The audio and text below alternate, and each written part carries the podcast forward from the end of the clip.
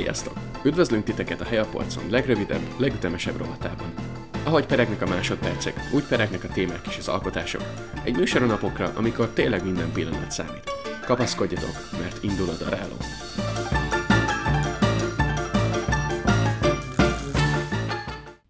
Sziasztok! Ez itt a Helyapolcon sorozat daráló rovata.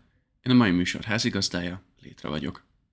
Mai adásban ismét két zenekart hoztam nektek, viszont itt a tematika annyira nem köti össze őket, mint a korábbi adásokban. Két dolog van közös bennük, hogy mindketten német zenekarok, és mindkettejüket a szövegük miatt érdemes hallgatni. És mielőtt beleugranánk így a két együttesbe, beszéljünk egy kicsit arról, hogy miért hallgatunk zenét, és miért fontos a szöveg. Az, hogy miért hallgatunk zenét, ezt most kifejezetten arra gondolok, hogy mikor van az, amikor a szövegért hallgatunk zenét. Ez ugye mindenkinek személyes preferencia, ez, ez teljesen szubjektív. Én például nem hallgatok zenét csak a szöveg miatt. Tehát, hogyha nem fog meg valamilyen szinten a dallam, akkor, akkor teljesen biztos, hogy nem fogok meghallgatni ezt a zenét. Tehát nekem az nem számít zenének, lehet akármilyen jó a szöveg, hogy valami ütemtelen, tudom én, gitár pöcögtetésre valaki ilyen félig búval bélelt hangon felmond valamit. Viszont vannak olyan alkalmak, amikor a zenét és a dallamot nagyon-nagyon kiegészíti a szöveg. És a mai két együttes, ez, ez pont ilyen. Az első, az a német SDP együttes. Az SDP 1999-ben alakult, és ez eredetileg a Stone Death Production rövidítése volt, illetve ez egy áthallás is, hiszen a, a német szociáldemokrata pártot, ez a szociáldemokrata és ezt hívják SDP-nek. Az SDP alapvetően pop és a, és a hip-hop műfajban tevékeny, eleinte inkább poposabb irányzatból közelítették meg a zenéjüket, és az utóbbi időben elindultak a hip-hop és a, és a deutsch felé. Mindemellett egyébként nincsenek bekorlátozva a műfajba. Tehát rengeteg féle különböző számuk van, és egy nagyon-nagyon-nagyon széles zenei skálát lefednek ezzel. Mindegyiket összeköti az, hogy fontos a szöveg a számokban.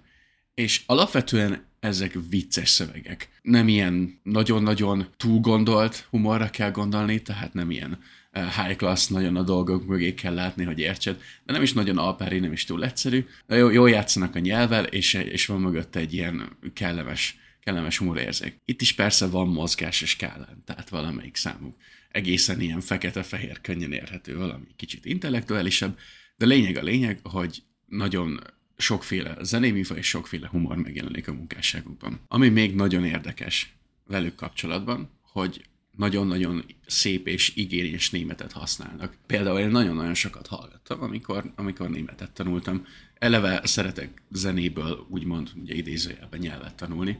Szerintem az egyik legkönnyebb módja, hogy megértsünk, megjegyezzünk dolgokat. Igazán szép és igényes németet beszélnek, nagyon-nagyon részletes és választékos szókincset lehet tőlük felszedni, amellett ugye, hogy nyilván jó a zene, amit csinálnak. Ahogy említettem korábban a pánkos adásokban, ugye, hogy a pánkot sokszor a rendszer kritizálására használták, itt is megjelenik a rendszerkritika többször. Ez alapvetően nem politikai töltető, sokszor inkább a zenei part kritizálják, ahogy az egész működik, illetve sokszor saját magukat is, is kifigurázzák. És a témák is nagyon-nagyon változatosak, és az egyik számuk, amit példának hoztam, ez kifejezetten erre az egyszerű fekete-fehér humorra a példa, az a Pferdeschwanz, vagyis Lófarok című számuk. Arról szól a szám szövege, hogy van egy szerencsétlen srác, akinek nagyon bejön egy lányka, de hát a lánykát nem érdekli, arra vezet ki ki a, a szöveg ezt az egészet, hogy mindenféle hajstílus kipróbál a srác, hát hát bejön a lánynak, de semmi nem működik, mert nem érti, hogy a lánynak csak lófarokra van szüksége, az értelmezést mindenkire rábízom. A másik számuk pedig a Ne Leiche, vagyis egy hulla címet viseli, ez pedig másik oldalról fogja meg a humort.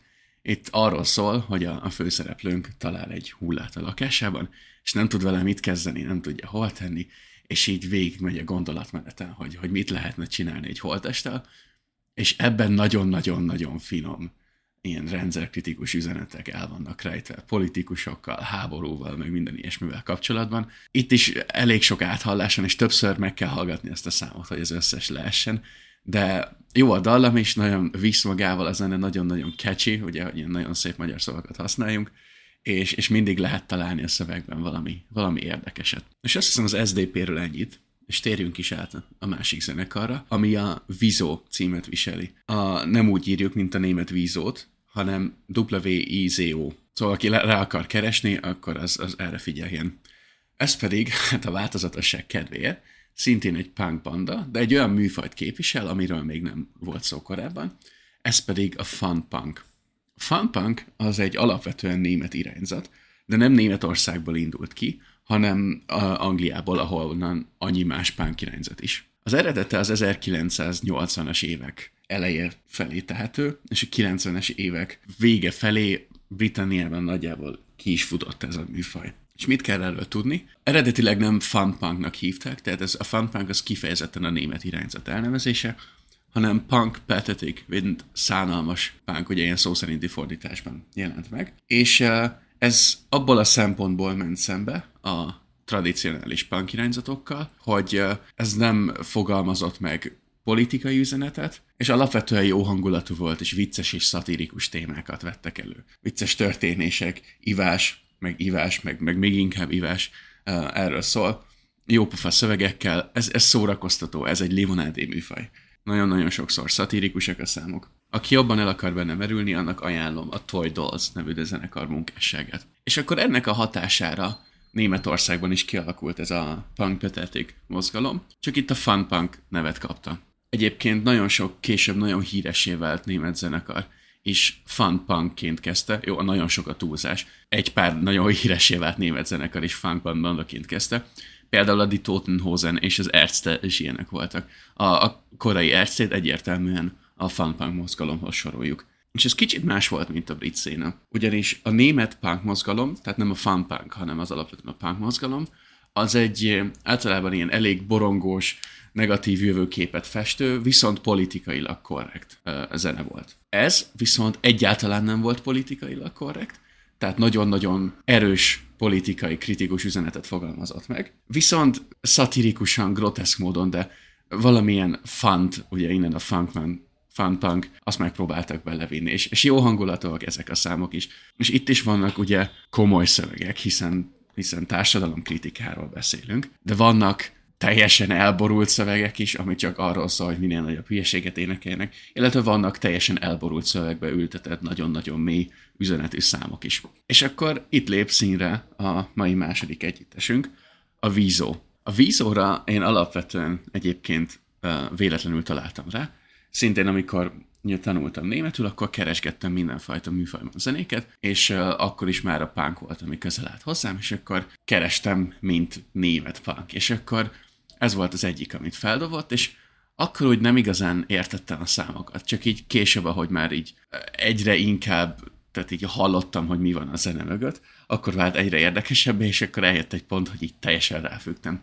És a mai napig a kedvenc számom tőlük, az a Zégulke című szám, amit tengeri uborkának fordítunk. Gyakorlatilag a szám arról szól, hogy leírja a tengeri uborkának azt a, a mechanizmusát, hogyha veszélyt észlel, akkor kiköpi a saját belét. És hogy lehet erről számot írni? Hogy lehet arról énekelni, hogy ez a rohadt tengeri uborka kiköpösi a belét, és hogy ez miért lesz jónak fontos nekünk? És van egy nagyon-nagyon jó részlet, egy, talán egy verszak a számban, ami csak így elejt a megjegyzést, hogy tulajdonképpen azon gondolkodik az énekes, hogy ilyen érdekes ez a tengeri uborka, hogy így kiköpi a belét, és ha belegondol, meg így körbenéz a világban, és látja, hogy hogy viselkednek az emberek az egymással, hogy teszik tönkre a bolygót, legszívesebben ő is azt tudná csinálni, mint a tengeri uborka, és kiköpni a belét. Szóval ez tényleg ugye, tehát egy, egy verszak a számban, de hogy erre van felépítve az egész, és szerintem ez zseniális, és a legtöbb számukban van valamilyen.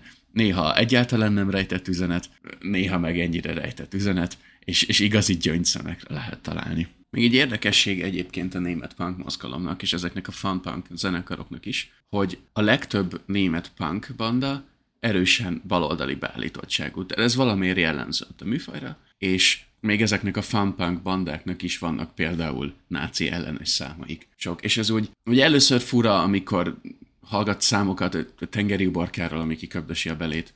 Aztán jön egy ilyen nagyon-nagyon erős náci ellenes szöveggel rendelkező szám. De aztán, ahogy egyre több bandát megismersz, egyre több ilyen szereplőt ebben a mozgalomban, akkor rájössz, hogy ez kicsit olyan volt, mint egy ilyen kötelezőlem. Tehát tulajdonképpen mindenkinek volt. Ez inkább csak ilyen érdekesség. És azt hiszem, hogy nem is mondanék többet a témáról, zenéről beszélni nem nagyon kell többet. SDP, az volt az első együttesünk, azt a szövegért hallgassátok, illetve hát akinek ez a popos, hip-hoposabb vonal az közelebb áll, ugye nyilván azt, aki meg maradna a punknál, és elmerülne ebben a, az érdekes műfajban, és nem csak magáért a zenéért hallgatná, annak pedig a vízót ajánlom. Köszönöm, hogyha meghallgattátok, én létre voltam, a legközelebbi adásban pedig találkozunk. Sziasztok!